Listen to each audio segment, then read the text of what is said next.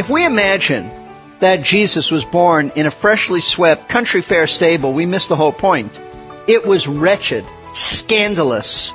There was sweat and pain and blood and cries as Mary reached up to the heavens for help. The earth was cold and hard. The smell of birth mixed with the stench of manure and bitter smelling straw made a contemptible bouquet.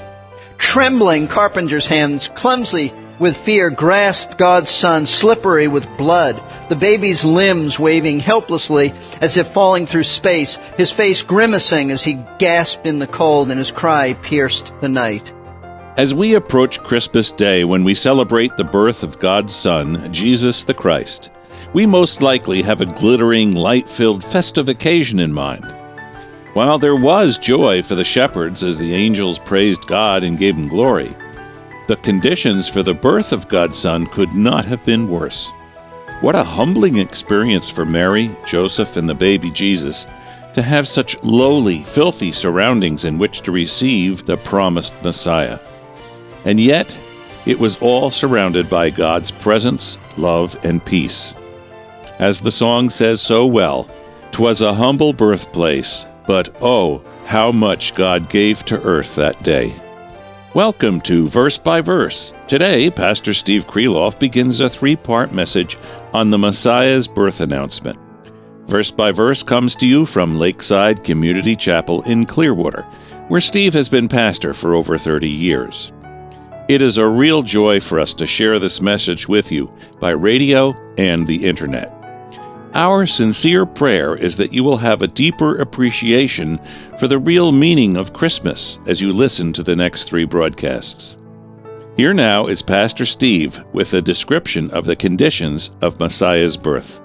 I invite you to turn to Luke's Gospel. Again, I want to read to you part of the passage of Scripture that we just read together. Luke chapter 2, and I want to read verses 1 through 6. Now, in those days, a decree went out from Caesar Augustus that a census be taken of all the inhabited earth. This was the first census taken while Quirinius was governor of Syria, and everyone was on his way to register for the census, each to his own city.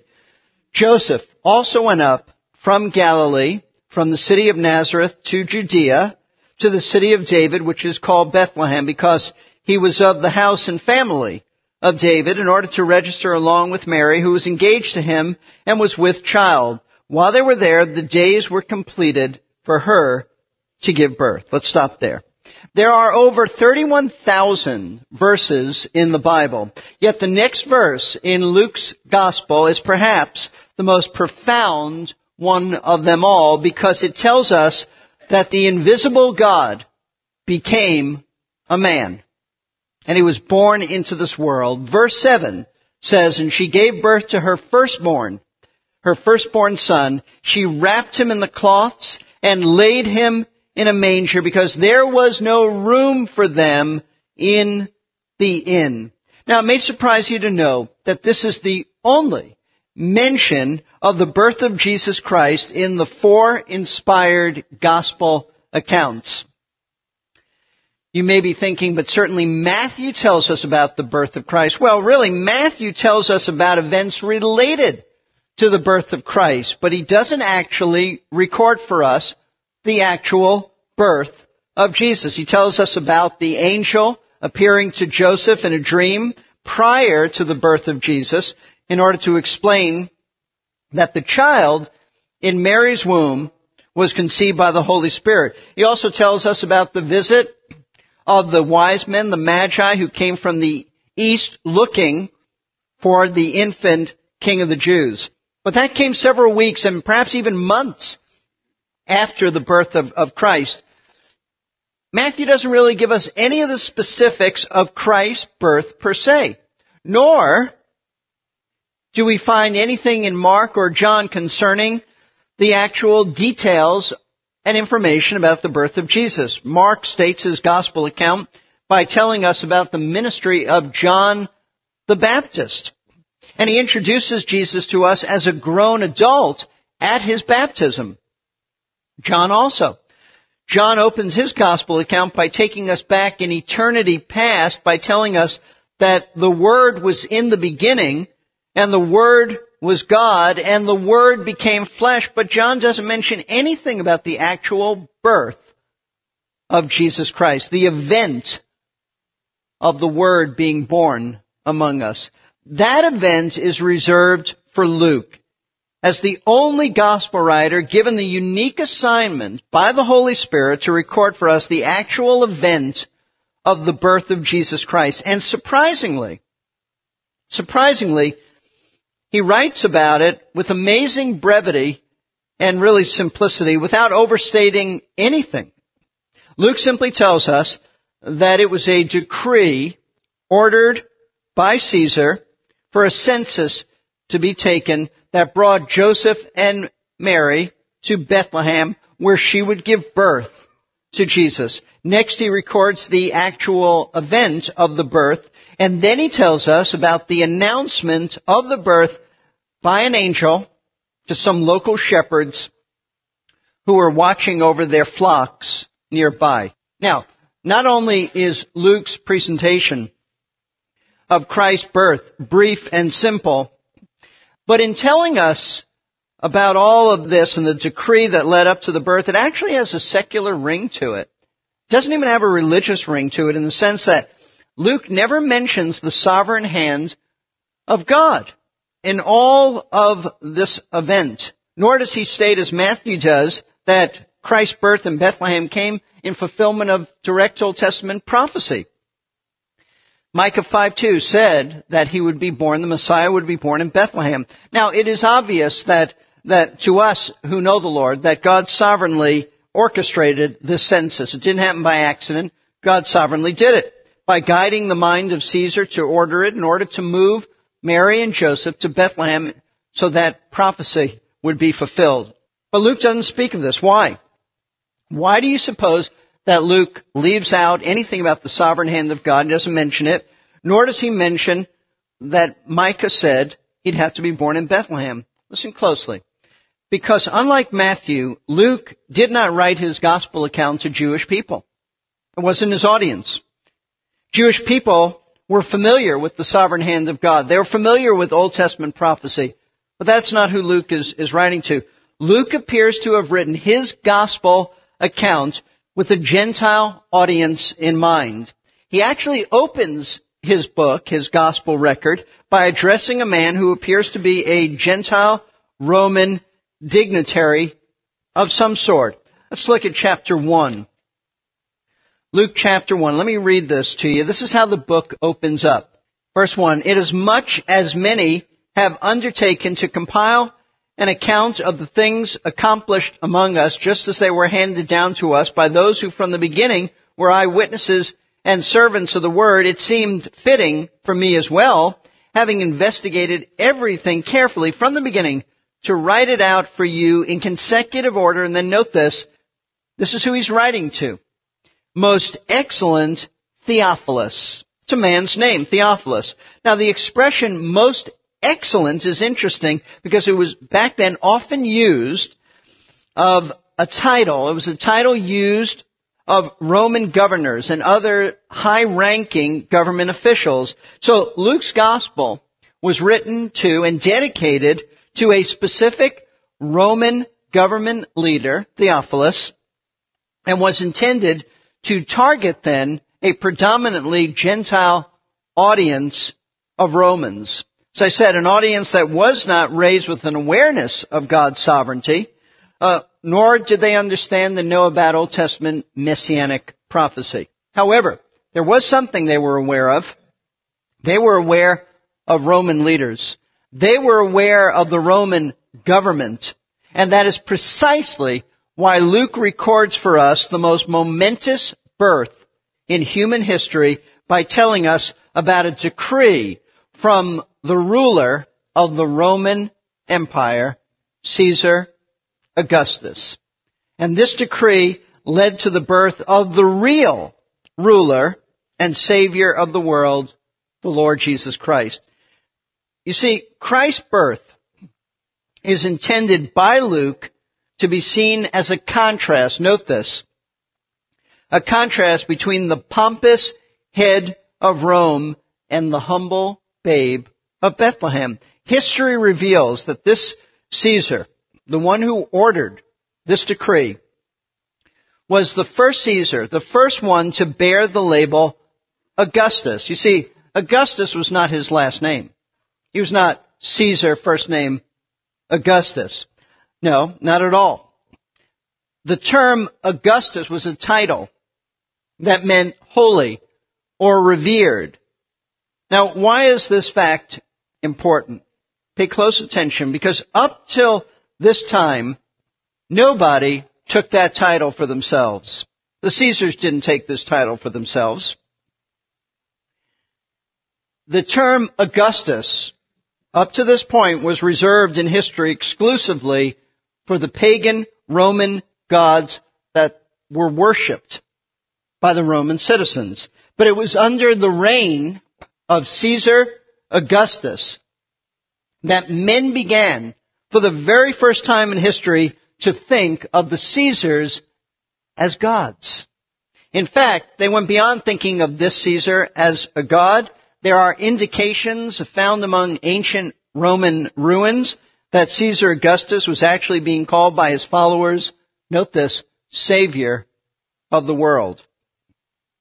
And so, Luke, knowing all this, inspired by the Holy Spirit, presents Christ's lowly birth as an intentional contrast between the exalted Caesar Augustus, the one who was back in Rome celebrating himself as Savior of the world, and the true Savior of the world, Jesus Christ, whose parents were refused a room in an inn for his birth, and who humbly entered this world in an obscure little Middle Eastern town without any fanfare and in the most modest way wrapped in rags or strips of cloth and then placed in a cattle feeding trough for a crib. That's what a manger is. It's a, it's a feeding trough for animals. And by the way, it might interest you to know that nowhere in scripture does it say that Jesus was born in a stable. We often assume that he was born there because a manger, as I said, is a feeding trough for animals and animals live in stables. But for all we know, Mary may have had the baby in the inn's courtyard, or Joseph and Mary may have camped out in the open fields, and Mary may have given birth to Jesus under the stars and then borrowed the feeding trough as a secure crib for the baby. We, we just haven't been told the precise location of Christ's birth. Although we do know it wasn't in a room in the inn. But while Luke doesn't tell us where Christ's birth took place, we do know his purpose in telling us about the birth in such simple and unassuming language. It's to make this obvious contrast between Caesar and Jesus. In essence, what Luke is telling us by this contrast is that the baby that Mary gave birth to was not a man who would become a god, as Caesar was assumed to be, but rather he was the true God who had become a man.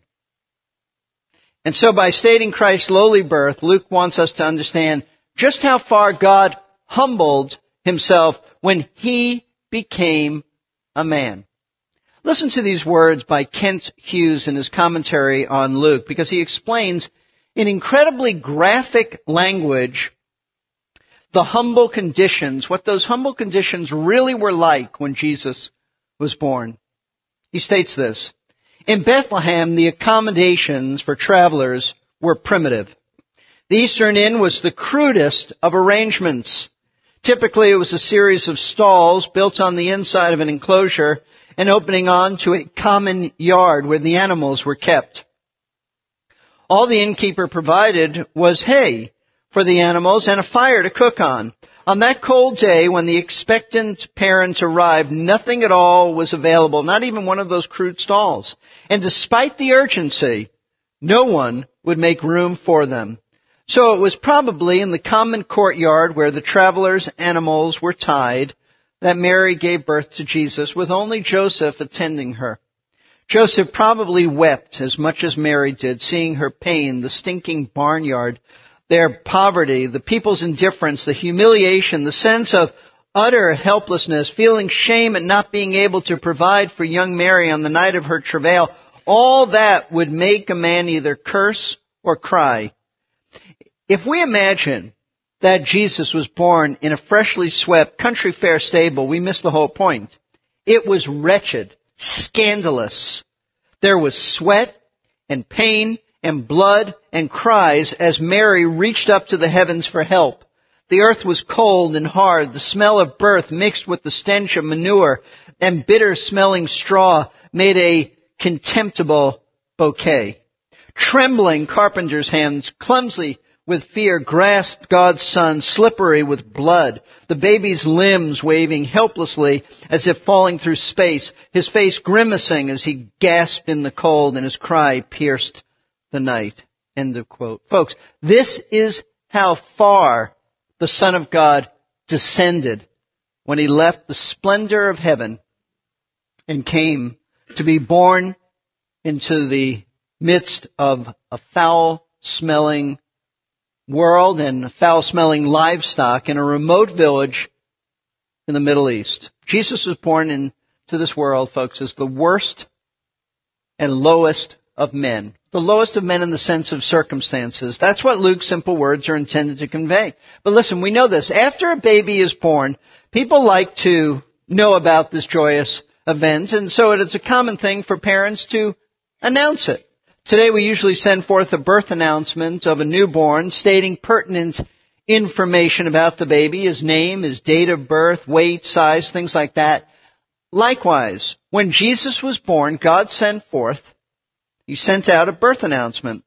That birth announcement also gives us pertinent information about His Son. And the information of this divine birth announcement constitutes the true, the real meaning of Christmas. And that's the information that Luke here in chapter 2 in this passage presents to us as he records for us God's birth announcement of his son. He does this by giving us two important facts about the true message of Christmas. If you want to know what Christmas is really about, you got to go back to the source.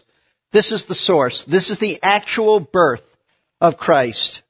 Now the first fact, the first important fact about the Christmas message that Luke tells us is this. It is a message intended for all people. All people. Verse 8 says this, in the same region, there were some shepherds staying out in the fields and keeping watch over their flock by night. Now of all the people that God could have announced the birth of Christ to, He deliberately chose to announce it to shepherds. And that's very significant. It's fascinating. In fact, it's, it's something that we need to think about because in that society, in Jewish society, shepherds were looked down upon as absolute social outcasts. They were not revered people. They were not exalted at all. In fact, the only people considered lower on the social scale than shepherds in a Jewish culture were lepers. Lepers. Now, why did shepherds have such a poor reputation in Jewish society? It's because their constant work of tending to sheep kept them from observing the Sabbath, which was so important to Jewish people. It kept them from observing the Sabbath as well as all the other customary Jewish laws of ceremonial purification. They, they couldn't do that. They couldn't get to a synagogue. They couldn't get to the temple in Jerusalem. Shepherds had to work seven days a week. They couldn't take any time off from the sheep. That made it impossible for them to keep up with all the man-made legalistic rules and regulations developed and imposed by the Pharisees upon the people. Therefore, they were despised by the religious establishment in Israel for failing to keep these religious observances. And in addition to their lack of participating in Jewish religious life, Shepherds were held in contempt by the spiritual leaders of their day simply because they were not schooled in the law of Moses. They didn't have time to be educated under the Mosaic law. They certainly knew some things about the law that would have been told them word of mouth, but they weren't schooled in the law of Moses. And so, in a society that, that put high value on religious practices and education and knowledge, Jewish shepherds were considered ignorant and irreligious. In fact, shepherds were, had such a poor reputation among their fellow Jews that they weren't even allowed to testify in a court of law. Why? Because they weren't considered trustworthy enough to tell the truth. Nor were they considered smart enough to understand the real issues. So, the shepherds of Bethlehem who were watching over their sheep that night that Jesus was born were not among, among the honored and the elite of Jewish society. Far from it. They were the lowest. They were considered the lowest of the low, despised, ostracized, spurned by their, their own countrymen. Yet it was to these disdained shepherds that God announced the birth of his son. Why? Why would God bypass the religious leaders of that day and announce the good news of Messiah's birth to a bunch of social outcasts? Men who, who didn't even observe the Mosaic code. Here's the answer. Because right from the beginning, God wanted it to be understood that the Christ, the Messiah of Christmas, came into this world to save people just like these shepherds. People who were humble enough to know that they were sinful, and unlike the religious leaders of that day, were not going to be blinded by inflated views of themselves as righteous people. See, the religious leaders of that day, for all of their religious talk and all of their rigid observations, they were self-righteous men. Self-righteous men who really were not interested in the Word of God, really were not interested in the birth of the Messiah. What they were interested in was making a good impression. That they were devout. That's what they were interested in themselves. That's all. They were so caught up in the details of their legalistic religious observances that they didn't really care about the scriptures. They didn't care about honoring the Lord. How do we know this? I mean, we know this from what we've studied in Matthew's gospel. We've studied it for, you remember, six and a half years. So we know that.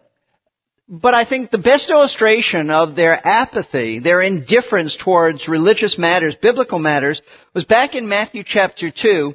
We were told the story of the wise men who came from the east. They're looking for the infant king of the Jews. They come to, to Herod, and he doesn't know what this is about, so he goes to the, the priests, he goes to the schooled religious leaders of Israel, and he said, where's the Messiah to be born? They say, oh, that's not hard. We know that. Micah 5 tells us that the Messiah is to be born in Bethlehem.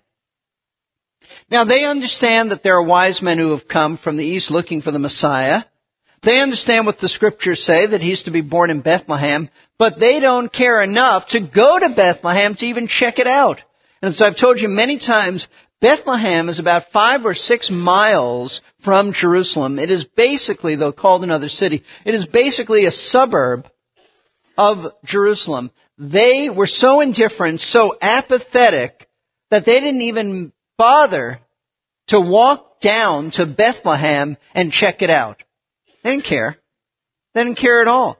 You see, God chose not to announce the birth of Christ to the elitist religious leaders of Israel because they were self-righteous men who did not, because of their self-righteousness, did not see a need for the Lord in their lives. They were quite content in their own self-righteousness and their own religious behavior. The shepherds had reason to rejoice in the announcement of the promised Messiah's birth because they knew they had no hope from the religious leaders of that day. The Savior of the world would certainly make a way for them to have fellowship with God. For that, they would be eternally grateful. Pastor Steve will continue this study into the background of the shepherds and the hope they had for the forgiveness of their sins on our next program. Be sure to be here. You can listen to this lesson again by going to our website, versebyverseradio.org. You can stream it or download it for sharing with a friend. That's verse by verse radio, all one word, .org. Thanks for being here today. Verse by Verse is a production of Verse by Verse Ministries, P.O. Box 5884, Clearwater, Florida 33758. I'm your announcer, Jerry Pruden.